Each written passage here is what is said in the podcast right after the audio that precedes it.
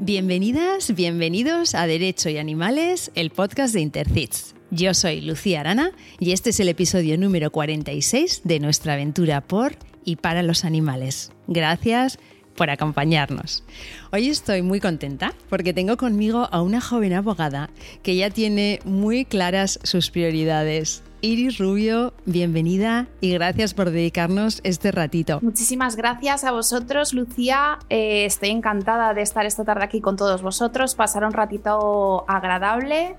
Y, bueno, gracias también por, darnos este altavoz a, los que nos dedicamos al mundo del derecho animal. Para nosotros es una oportunidad que nos brindáis enorme para llegar a, muchísima más gente y, bueno, es, es de agradecer. Así que el placer es mío.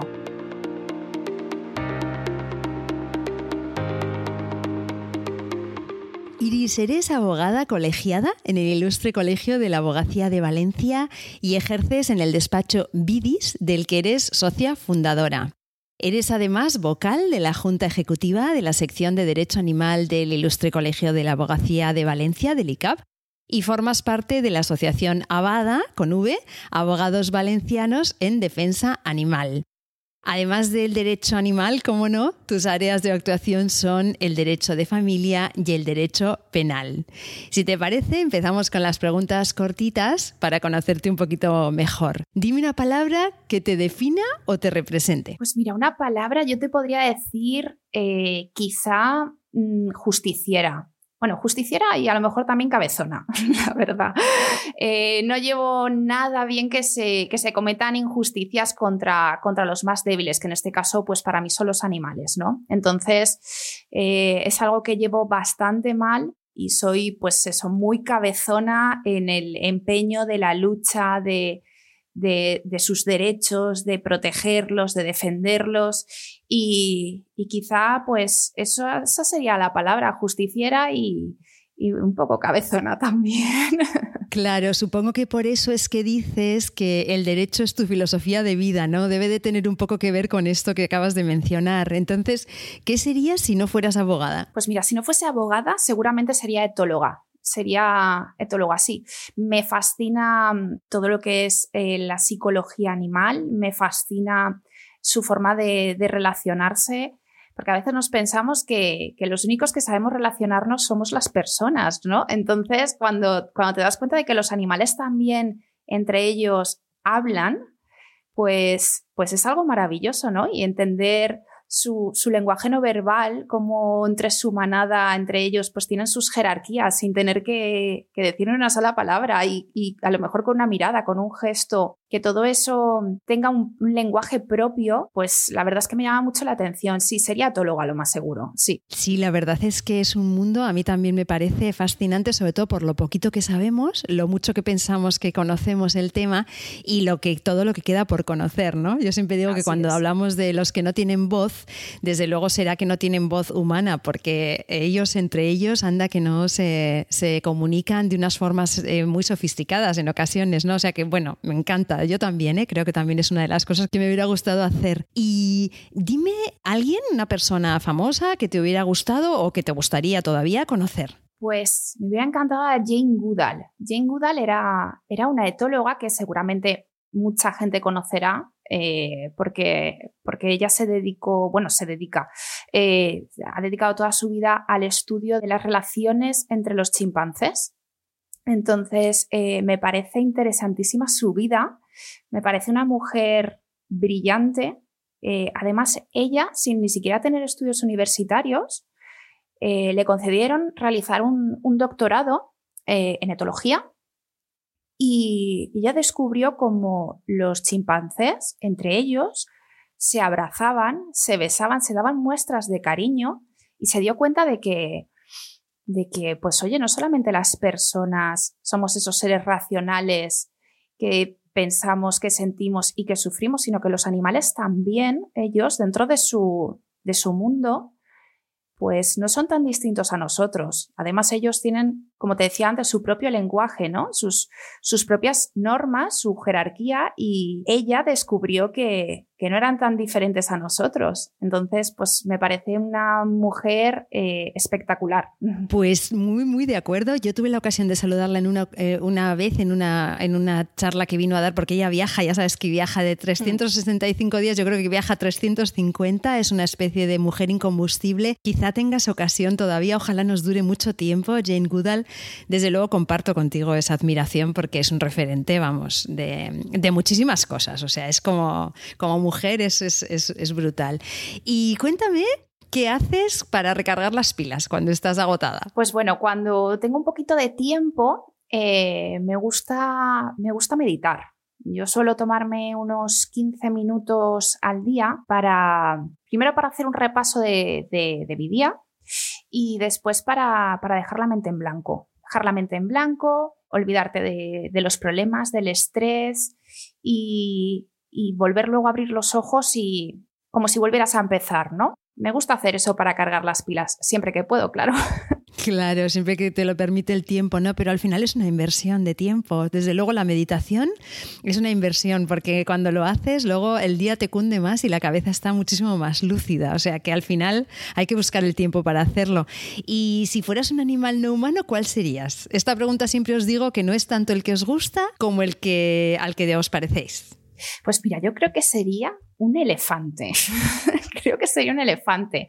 Y es más que nada por, por el instinto de protección que tengo eh, hacia los míos. Los elefantes en realidad no necesitan tener lazos de sangre para proteger su manada, ¿no? Cuando hay una cría de, elefante y está en peligro, no solo su madre eh, sería capaz de dar la vida por esa cría, sino que cualquier elefante hembra de esa manada es capaz de, matar o, de morir por esa cría. Entonces, eh, creo que, la gente que considero mi manada, entre comillas, ¿no? Creo que ese instinto de protección que tengo, pues, pues lo comparto, lo comparto con ellos, sí. Qué maravilla, una elefanta, me encanta, me encanta. Es que me encantan a mí también las elefantas, concretamente. ¿Y convives con algún animal actualmente? Creo que sí, ¿eh? por lo que he visto, creo que tienes ahí un par de, peques. Cuéntanos. Sí, tengo, tengo un par de peques. Tengo dos perros eh, el primero de ellos llegó a mi vida hace ocho años, que es Pingo, es un ratonero. Y luego tengo también a, Chloe, que es una pequeñita recién llegada hace pues unas tres semanitas, llegó a casa y llegó por un, por un delito de, un posible maltrato animal que voy a empezar a llevar ahora. Y, y bueno, la tengo ya en casa ahora mismo de acogida pero bueno, esta se va a quedar aquí en casa ya perenne. Ah, sí, ya la tenéis claro las dos. Ella, desde luego, seguro que sí.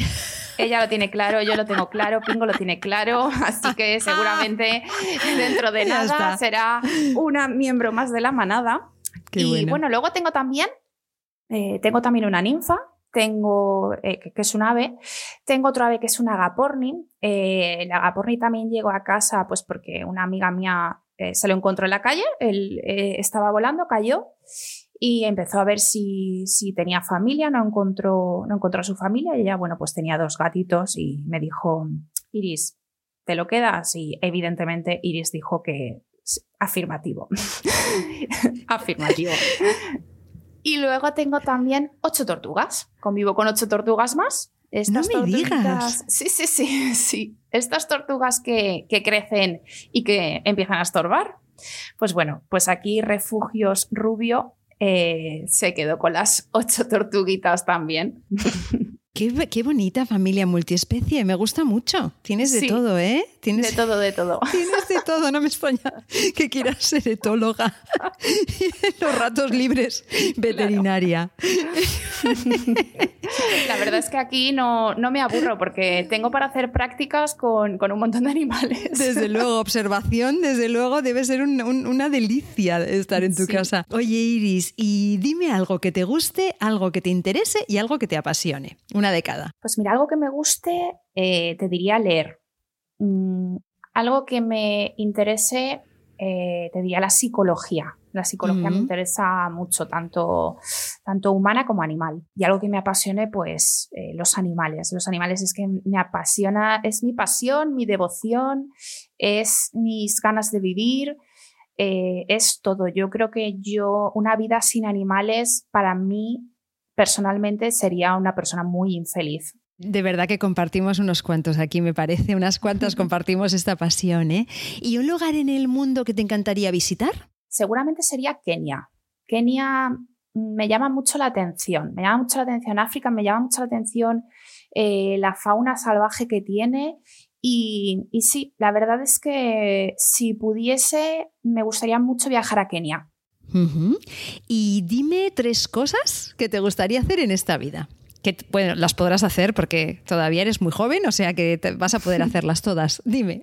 Bueno, espero que espero poder hacerlas. Y mira, la primera, pues, sería crear un refugio, un refugio animal. Es algo que, que me gustaría haberlo hecho ya, pero por desgracia todavía no tengo medios. Entonces, espero que en un futuro no muy lejano pueda crear un refugio. Eh, también me gustaría pues que, que, se me llegase a conocer como, como, una buena abogada en el mundo del derecho animal, mm, que se me, se me recuerde por hacer las cosas bien en esta, en esta materia, porque yo esto me lo tomo muy en serio y para mí es muy importante la lucha por los derechos de los animales y que en un futuro pues, pues que alguien escuche mi nombre y, que diga, ostras, la abogada animalista, ¿no? me gustaría mucho. Y por último, me gustaría, a ver, yo tengo eh, mi perro, Pingo, el que tiene ocho añitos, tiene una cardiopatía que es una cardiopatía que tienen eh, más del 70% de perros cuando llegan a esta edad. Entonces, me gustaría involucrarme en un futuro, si pudiese, de una, de una manera económica o de cualquier otra manera, en el tema de la investigación para poder tratar esta cardiopatía y que no sea que no llegue a ser eh, pues una causa de, muerte en los, en los animales. Qué interesante, Iris. Mira, cuando decía eh, en la entradilla que tenías las prioridades muy claras, ya veo que no, no me estaba equivocando. Dime si escuchas podcast. Sí, escucho podcast. Ay, recomiéndanos uno.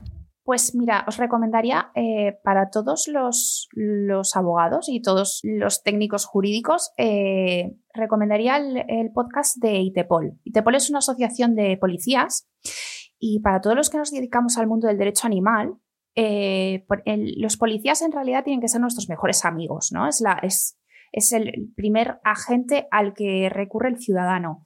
Y yo escuchando sus podcasts, sí que es cierto que me doy cuenta de, cómo es la policía desde dentro, de, cómo actúan, de cuáles son sus carencias, de qué es aquello en lo que sobresalen. Mm, te das cuenta de que muchas veces, eh, a veces, pues, pues bueno, en algunas intervenciones nos podemos quejar, podemos eh, no estar de acuerdo, pero si les escuchamos a ellos en realidad, eh, vemos eh, por qué hacen las cosas, cómo las hacen y, muchas veces entenderles, ¿no? Entender que, hay veces, nosotros en el, en el, mundo del derecho animal, a veces nos quejamos de que falta formación y falta formación eh, en todos los aspectos, incluso en, en el, en el, primer agente al que acude el ciudadano, que es en, la propia policía, ¿no?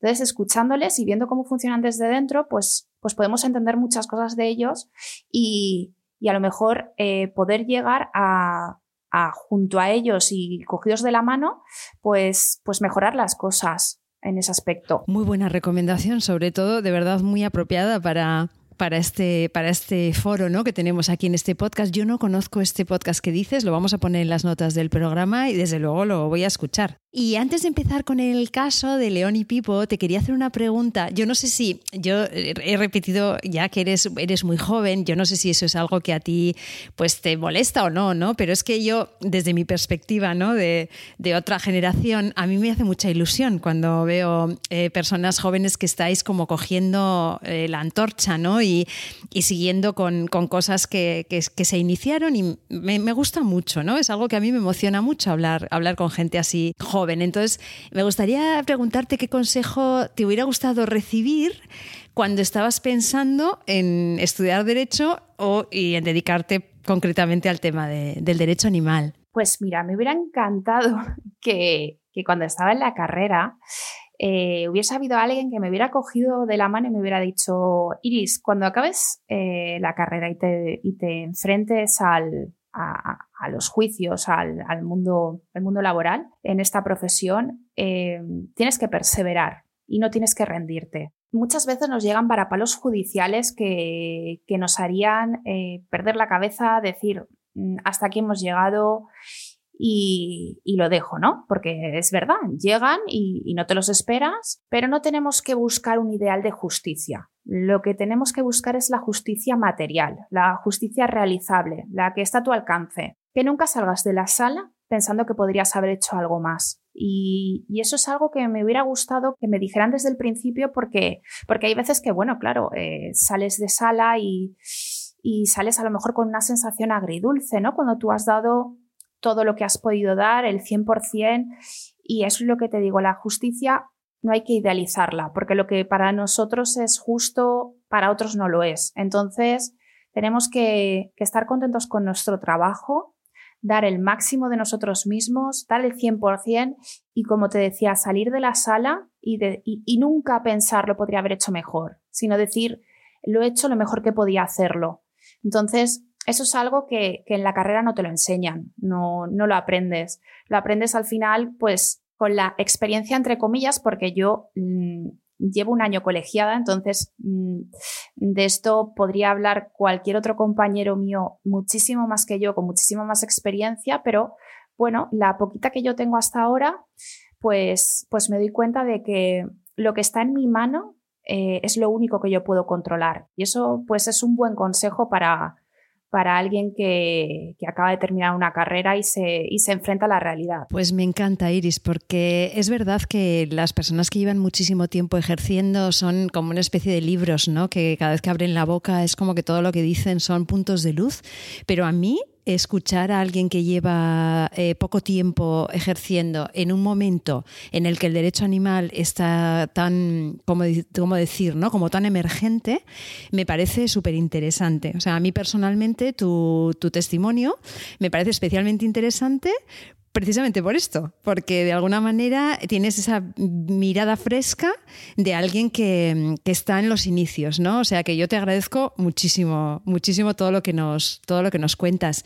Y si te parece, vamos con nuestros León y Pipo que, mira, a mí me encanta este caso porque me parece que son como embajadores ideales, perfectos de lo que está pasando en este momento. Yo no sé ni qué cifra decir, pero igual son cientos de miles de perros que están en esta situación cada día, o sea, e, en este país. Entonces, vamos a empezar por el principio. Nos encontramos en una parcela en la localidad de Picassent, en Valencia. Eh, cuéntanos un poquito qué, o sea, cómo, qué son León y Pipo, porque creo que no lo he dicho. ¿Cómo son?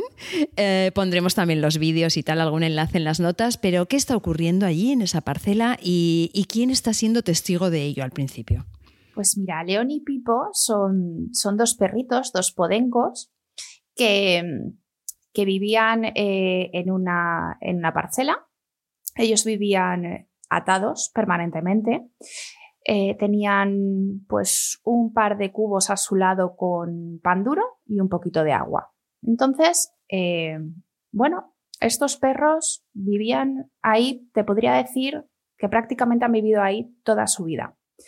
Entonces, eh, hay un vecino de, de que, que de hecho es nuestro testigo en este caso, y este vecino pues se dedicaba a correr por las mañanas y por las tardes y pasaba por esa parcela. Entonces mm, llegó un momento en el que él se dio cuenta de que, de que ahí habían dos perros que estaban las 24 horas del día atados, solos, mm, sin prácticamente comida y que, y que había un señor que de vez en cuando estaba ahí, pasaba por ahí con el coche, entraba, salía, pero que los perros eh, vivían absolutamente solos y te digo que cuando yo me enteré de este caso, pues, pues esos días en los que este testigo veía a esos perritos, pues eran días de 30 grados, 32 grados, mm, los perros sin sombra y, y ahí pasaban sus días. Lucía, o sea, una, barbaridad. ¿Qué edad tienen León y Pipo? Creo que no, no, lo, no sé si lo he visto en alguno de los, de las eh, noticias que, se han dado sobre el tema, ¿lo tienes eh, presente? ¿Lo tienes, ¿Lo tienes en mente? Pues uno de ellos tiene dos añitos y, el otro eh, tiene, si no recuerdo mal, entre 5 y 7 años. parece mucho más mayor, ¿eh? Cuando lo ves, ¿verdad? Está súper cascado, pobrecito mío. Entonces, esta persona, mm, gracias desde aquí, si nos estás escuchando, llama a la Guardia Civil. ¿No? Esto es lo primero que hace. Entonces, ¿qué es. ¿qué es lo que Iris estamos repitiendo todo el día en este podcast? O sea, si ves un caso de maltrato animal, llama a la policía, tal. ¿Qué respuesta recibe? Así es, pues eh, este chico, Oscar, eh, que seguro que no, que no, no, se enfada porque diga su nombre, también, yo también le doy las gracias desde aquí porque la verdad es que eh, tendría que haber mucha más gente como él que, que denunciase y que, y que no, no miras hacia otro lado en estos casos. Y entonces Oscar lo que hace es que acude a la Guardia Civil para poner una denuncia.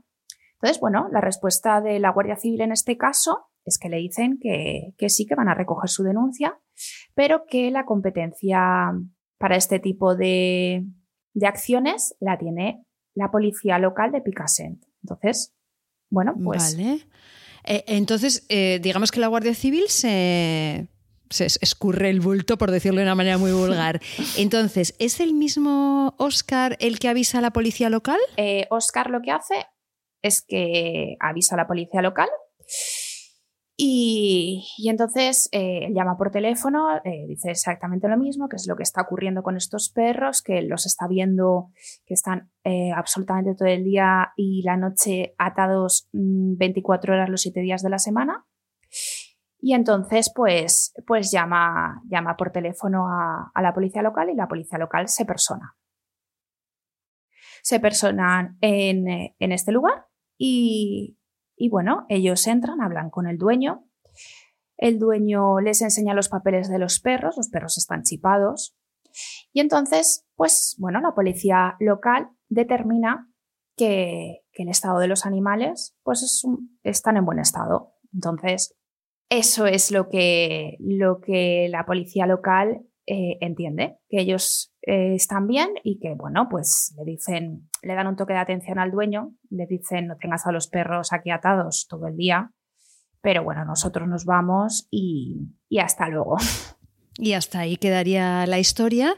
Eh, a todo esto, Iris, yo en ese momento lo estaba siguiendo por las redes sociales. El tema ya se está viendo en redes sociales. Hay fuentes como son el diario Animalista, por ejemplo, que se va haciendo eco de la situación de forma, pues, haciendo un poco de seguimiento. Claro, la, gente empieza a indignarse bastante. Entonces, yo eh, lo he visto en algún vídeo, lo he leído, que el propietario de la parcela le dice textualmente a la persona que graba o a alguien que está allí, estos perros van a morir aquí y si antes de, cederlos los mato a hachazos. Esto es, un, esto es una cita que yo, que yo he leído en algún sitio, ¿verdad, Iris? ¿Es así? Efectivamente, efectivamente. Este hombre eh, lo, que, lo que pasa es que empieza a, sentirse muy presionado, ¿no? Entonces, eh, seguramente es algo que él no se esperaba, se empieza a sentir muy presionado y, y aparece, pues, eh, Oscar, que es nuestro testigo y el vecino, el que le dice que, por favor que le ceda a los perros. Entonces este hombre, pues en lugar de, en lugar de coger y, decir, pues mira, eh, quizá no esté capacitado ahora mismo para, para, mantener a estos animales y pues se los voy a ceder a una protectora, te los voy a ceder a ti, se los voy a ceder a quien sea y voy a solventar este asunto de, la manera que pueda, pues él lo que hace es lo como yo digo, morir matando. Entonces, él lo que dice es, bueno, eh, tú me estás diciendo que yo te cedo a los perros, de eso nada, estos perros morirán aquí. Y antes de cedértelos a ti, los mataré a hachazos.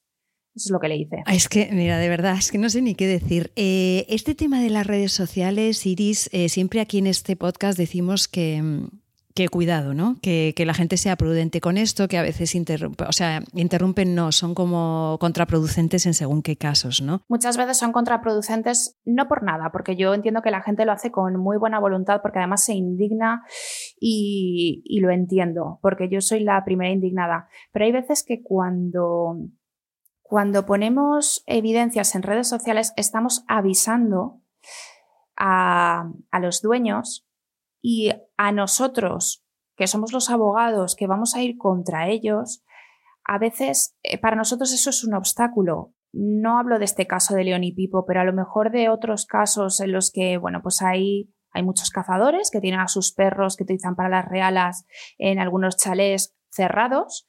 Si estamos publicando en redes sociales que este chalet tiene a todos estos perros, eso cuando, cuando yo llevo ese asunto, yo le pido a la fiscalía que, que manda a la policía para que investiguen si puede haber un posible delito de maltrato animal, a veces cuando llega la policía no hay ningún perro porque esta gente ya ha sido avisada, ha visto las redes sociales, ya no hay ningún animal, nos dicen que a lo mejor mm, se han escapado y sin embargo los perros a lo mejor están en otro sitio, escondidos o quizás eh, los han matado. Hay que tener mucho cuidado y hay veces que, que yo intento frenar eh, muchas publicaciones porque porque a veces son un obstáculo. Claro, se hace desde, desde la intención de mover algo que uno siente que no se está moviendo lo suficiente, que no está pasando lo suficiente, entonces es una manera como de que explote, ¿no?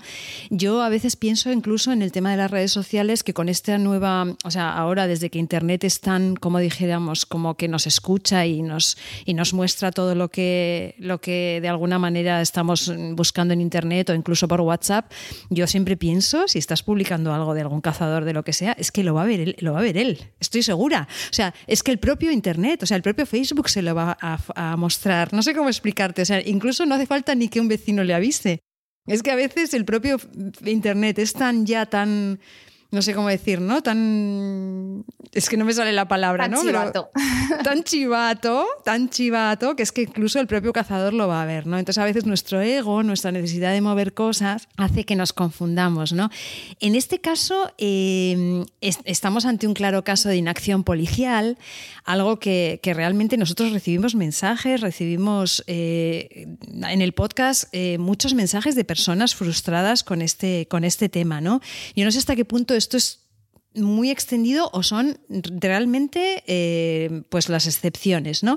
Pero bueno, desde Modeplan os personáis entonces en ese momento, ¿cómo llegáis a, este tema? Bueno, explícanos un poco cómo entráis vosotros, cómo entras tú concretamente. El tema de la inacción policial eh, en este caso ocurre, ¿vale? Las cosas no se hicieron bien desde un principio porque, porque eh, la verdad, un agente de policía no puede mm, valorar si un animal está, eh, un perro en este caso, está en buen estado o no.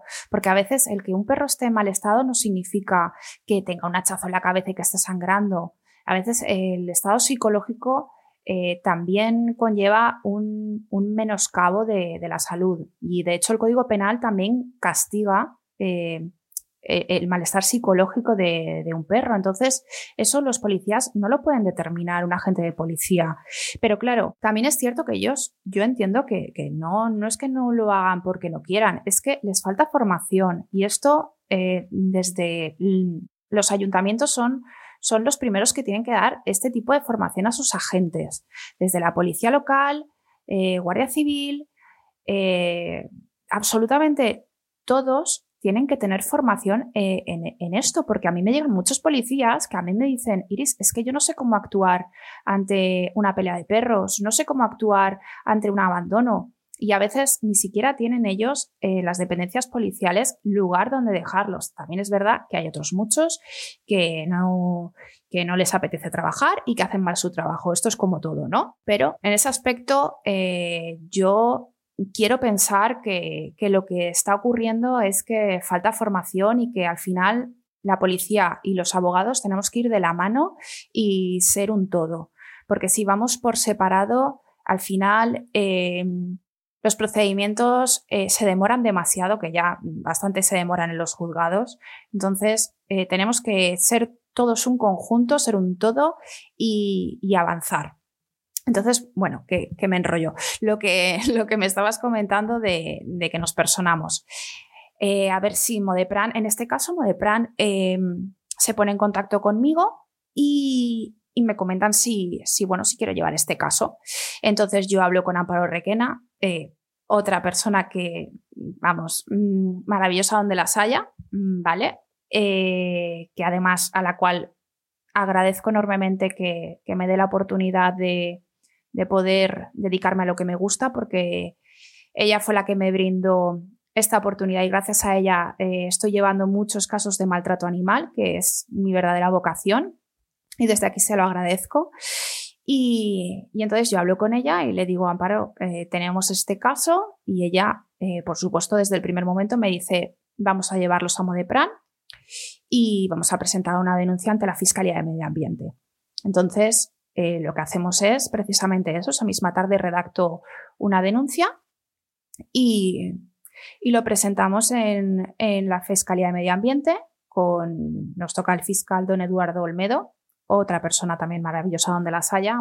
Y bueno, desde ahí nos ponemos manos a la obra. Entonces, eh, el fiscal eh, instruye diligencias y, lo que hace es que nos manda a la policía y a los veterinarios de Modepran para ver el estado de, de León y Pipo en ese, en ese caso.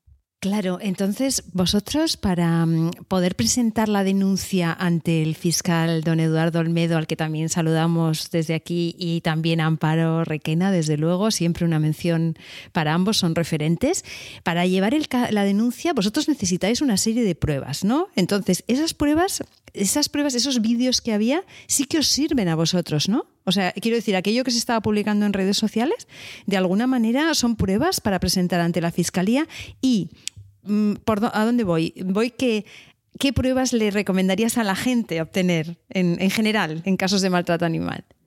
Sí, nosotros en ese momento eh, lo que presentamos es una prueba testifical, que es eh, la testifical de Oscar, y eh, pruebas audiográficas.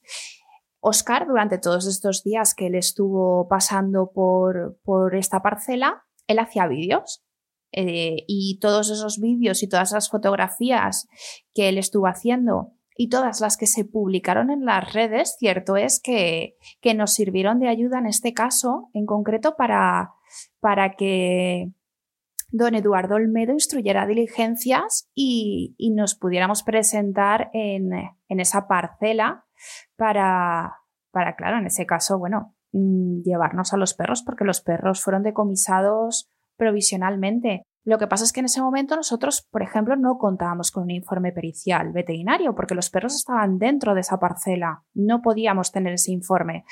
Entonces, lo que yo siempre, siempre, siempre recomiendo es que haya informe pericial a la hora de formular una denuncia. Si no se puede tener informe pericial, fotos, vídeos, testigos, absolutamente todo lo que se pueda aportar todo lo que se pueda aportar. Si alguien, mejor que sobre que, a que falte. Siempre lo digo. Siempre. Total. Entonces, todo lo que se pueda aportar para la causa, que se aporte. Y si tenemos un informe pericial que además eh, apoye nuestra posición, pues mejor que mejor. Pero Iris, eh, que para que entiendan las personas que no están en este circuito, digamos, de operadores jurídicos, este informe pericial, que además lo hemos hablado en otros episodios, eh, ya ha habido varios en los que los informes periciales han sido determinantes, es una prueba esencial. Eh, ¿Quién es el que lo pide? O sea, en este caso, ¿quién pide el informe pericial?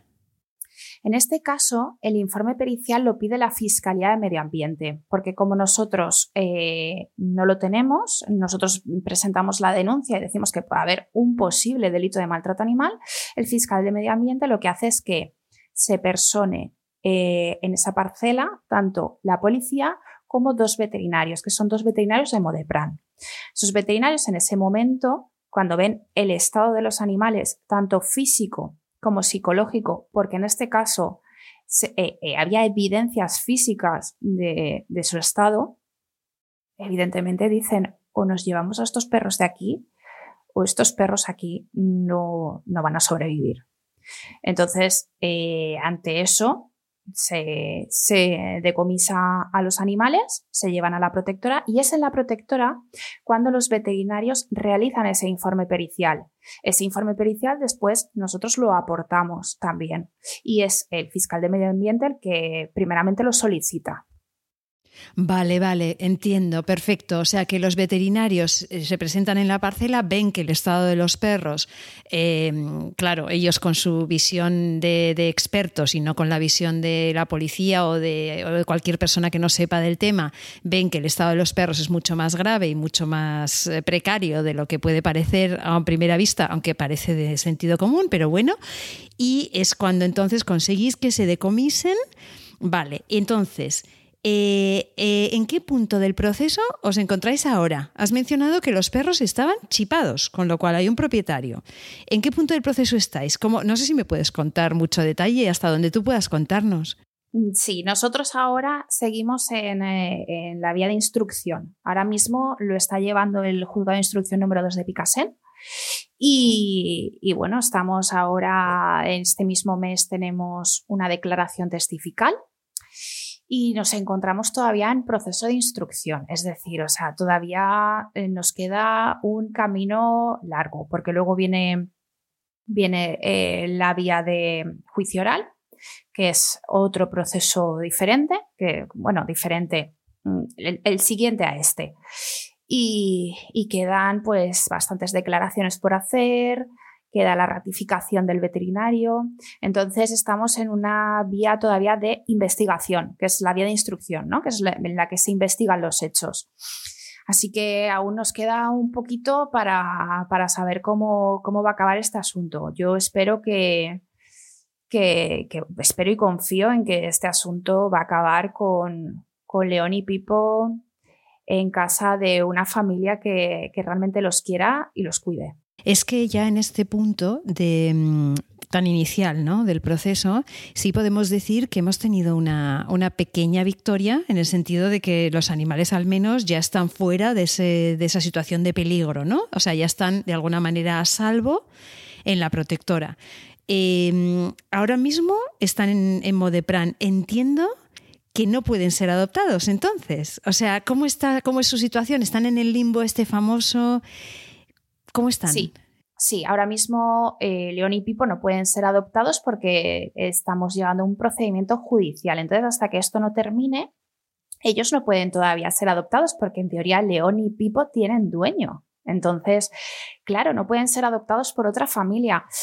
Pero mm, ahora mismo si ves a León y a Pipo, pues, pues son perros que dentro de lo mal físicamente que todavía están, porque aún están mal físicamente, porque ellos tienen enfermedades que en su día no se trataron y que, las llevan, pues, pues las llevan arrastrando, pero psicológicamente León y Pipo son perros mm, muchísimo más estables, eh, muchísimo más juguetones, más activos, más cariñosos, ellos, claro, ahora corren, saltan, eh, comen, beben, eh, están, aunque están en una protectora, pero eh, León y Pipo están cuidados. Antes estaban atados y descuidados. Entonces, está, está habiendo una evolución muy buena en ese aspecto y lo que menos queremos ahora, vamos, lo que no, lo que yo en este caso personalmente no, no voy a consentir es que vuelvan al estado en el que estaban anteriormente. Es que claro, ese es el tema ¿no? de estos procedimientos, ¿eh? que claro, al final en este caso la persona responsable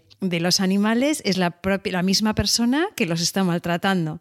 Entonces, donde se dan estas situaciones tan, bueno, ¿no? Tan paradójicas y tan tremendas, ¿no? Que al final la persona que tendría, que tendría derecho a tenerlos es la propia persona que dice, antes les doy unos hachazos que, que darlos a, una familia para que tengan una vida, una vida feliz, ¿no?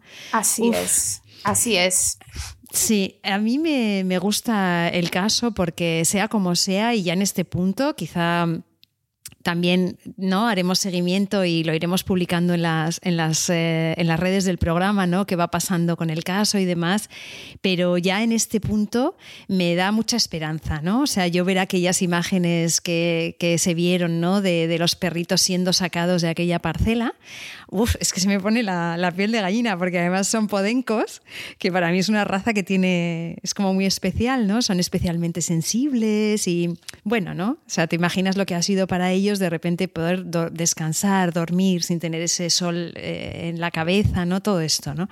es que son maravillosos, son maravillosos todos eh, eh, y, sin excepciones. Es que mm, a mí me parece realmente increíble que alguien pueda utilizar a, los animales como, como, herramientas de caza, de, de, lo que sea, de lo que sea. Al final eh, tenemos que evolucionar. Estamos en una sociedad que tiene que evolucionar sí o sí. No podemos utilizar a los animales como herramientas a nuestro capricho, a nuestro antojo. Eh, tenemos que, darnos cuenta de que hay unos derechos y de que también tenemos unas obligaciones como propietarios de estos animales. No, no todo vale, no, no, no es todo eh, les doy de comer, les doy de beber y los mantengo con vida. No, eh, es más allá, son seres vivos y, y es que y, son seres tan nobles, y es que a un perro, aunque, aunque su dueño sea un maltratador, seguirá queriendo a su dueño. Entonces, es que mm, solo por esa nobleza, a veces deberíamos de darnos cuenta de que, de que no estamos haciendo las cosas bien. Desde luego, yo tengo la esperanza de que en, no, en un futuro no tan lejano eh, hay cosas que hoy estamos viendo que ya serán absolutamente impensables, como ha ocurrido en otras, en otras tantas eh, luchas ¿no? sociales y demás, cosas que hoy en día, en unos años, será como, pero bueno, bueno, esto no lo toleramos de ninguna manera ¿no? en nuestra sociedad. O sea que vamos, vamos por ahí, vamos por ahí, por el buen camino. Iris, cuando hablábamos del episodio, me estabas contando que además yo creo que lo has mencionado con el, con el perrete nuevo que, me, que contabas, que acabáis de iniciar un proceso relacionado con un tema que a mí me, frustra muchísimo tener que seguir hablando de esto en el año 2021, es una de las cosas que me pone, que es la cría de perros, porque además es que las estadísticas dicen que la gente compra incluso, que ha subido, ha subido la compra, o sea, es como algo hacemos muy mal cuando gente, incluso yo gente de mi ámbito, de mi, de mi ámbito relativamente cercano, de repente compran perros, ¿no? Que yo digo, madre mía, qué mal lo he hecho, ¿no? Cuando llevo 10 años dando la brasa con este tema y la gente sigue comprando perretes. Pero bueno, eh, que me enrollo yo. ¿Qué nos puedes contar del caso? Que creo que es muy, muy, muy incipiente, pero sí me gustaría que nos hicieses una mención. Sí, pues mira, este caso eh, a mí, pues ya te digo, personalmente me, llega mucho porque precisamente uno de los perjudicados, eh, perjudicadas en este caso, la tengo, la tengo en mi casa conmigo. Y pues este caso es eh, en Catadau. Eh, a mí me llega la noticia de que, de que hay un criadero ilegal de, perritos de, de raza de talla pequeña. Entonces, pues con la ayuda de Oscar, precisamente, el testigo del anterior caso, pues con su ayuda eh, él se presenta en esta casa, él le llega por redes sociales este caso y él se presenta en esa casa y habla conmigo. Me dice, Iris, eh, aquí hay unos animales que están en pésimas condiciones, que llevan viviendo toda su vida en una habitación, hay como 18, 19 perros y, y no sé qué hacer. Entonces, pues evidentemente, cuando, cuando me entero de esto, contacto de nuevo con, Amparo, con Amparo Requena, y ella, por supuestísimo, eh, me dice adelante. Eh, Modepran les abre las puertas a estos perritos y, vamos a por ello. Entonces, ¿cuál es mi sorpresa? Que ya, ya en sí la noticia mm, es, es fea, ¿no? Pero cuando ya te dicen que eh, la persona que tiene a estos perros es una persona que tiene síndrome de Diógenes y que además estos perros no han visto la luz del sol en su vida, eh, entonces ya es aterrador. Cuando, cuando, vemos cómo están los animales en el estado en el que salen de esa casa, eh, yo te diré que habían perros que no tenían absolutamente nada de pelo en su cuerpo, no tenían dientes, estaban eh, eh, llenos de pulgas, garrapatas, eh, todo tipo de insectos. Chloe, que es la pequeñita que tengo yo aquí en casa, Chloe llegó llena de costras por todo su cuerpo. No sabíamos si era una dermatitis, si era una alergia a la picadura de pulga. Llegó con anemia. Ahora la perra está mucho mejor, pero, pero todos estaban en un, estado deplorable, de verdad. Entonces, eh, pues este caso, ahora cuando tengamos todos los informes y, podamos comenzar el procedimiento, pues, pues se iniciará un procedimiento por un posible delito de, maltrato animal, porque ya me parece mal la cría ilegal, más aún el estado en el que se encontraban estos animales. Habían animales que tenían hasta tumores en el cuerpo, era, era una barbaridad, horrible.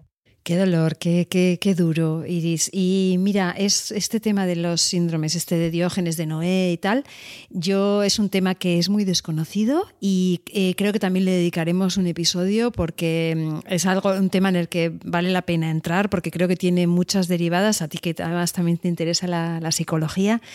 Em, pero a nivel de, maltrato animal, las víctimas animales de estos síndromes son, es tremendo, o sea, es tremendo. Y bueno, este es un ejemplo, ¿no? El que estás poniendo.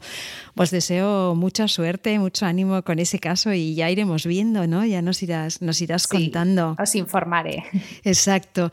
Iris, ya estamos llegando al final eh, y creo que has escuchado algún episodio, con lo cual creo que sabes que para cerrar el programa tenemos lo que llamamos los 30 segundos de oro para que des el mensaje que tú quieras y tus 30 segundos empiezan ya. Bueno, pues a mí me gustaría eh, decir, siguiendo la línea del derecho animal, que, es importantísimo en este caso para que, para que podamos hacer bien nuestro trabajo y poder defender a los animales que contemos con un cuerpo legislativo adecuado, contundente, Ojalá nos esté escuchando algún político para que le llegue este mensaje porque creo que es fundamental endurecer las penas en el Código Penal. Creo que hace falta una modificación en la ley procesal, un procedimiento específico para el maltrato animal.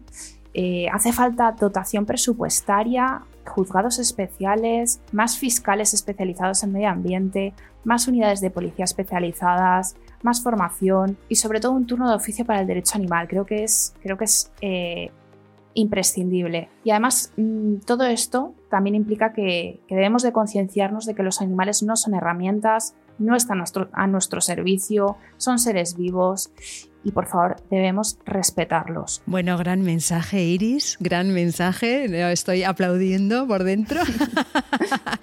Una maravilla terminar así porque está claro que el camino, lo que hay que hacer, sabemos lo que es, lo que pasa que hace falta esta voluntad política que, tú misma has dicho, ¿no?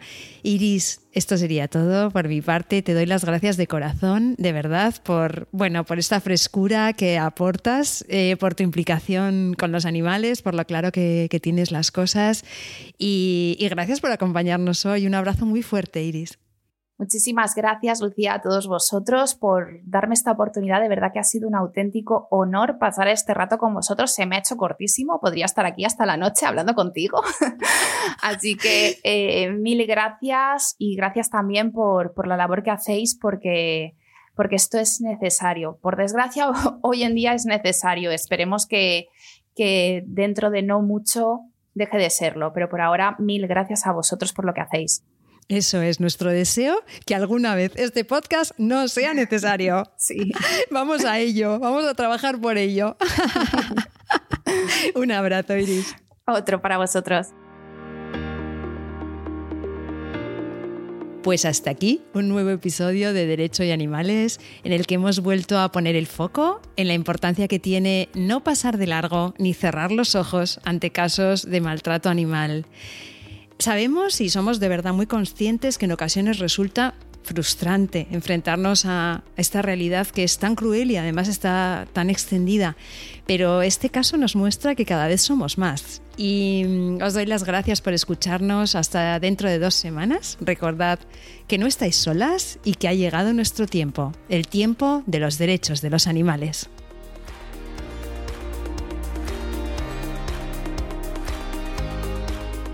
Nación Podcast te agradece haber elegido este podcast.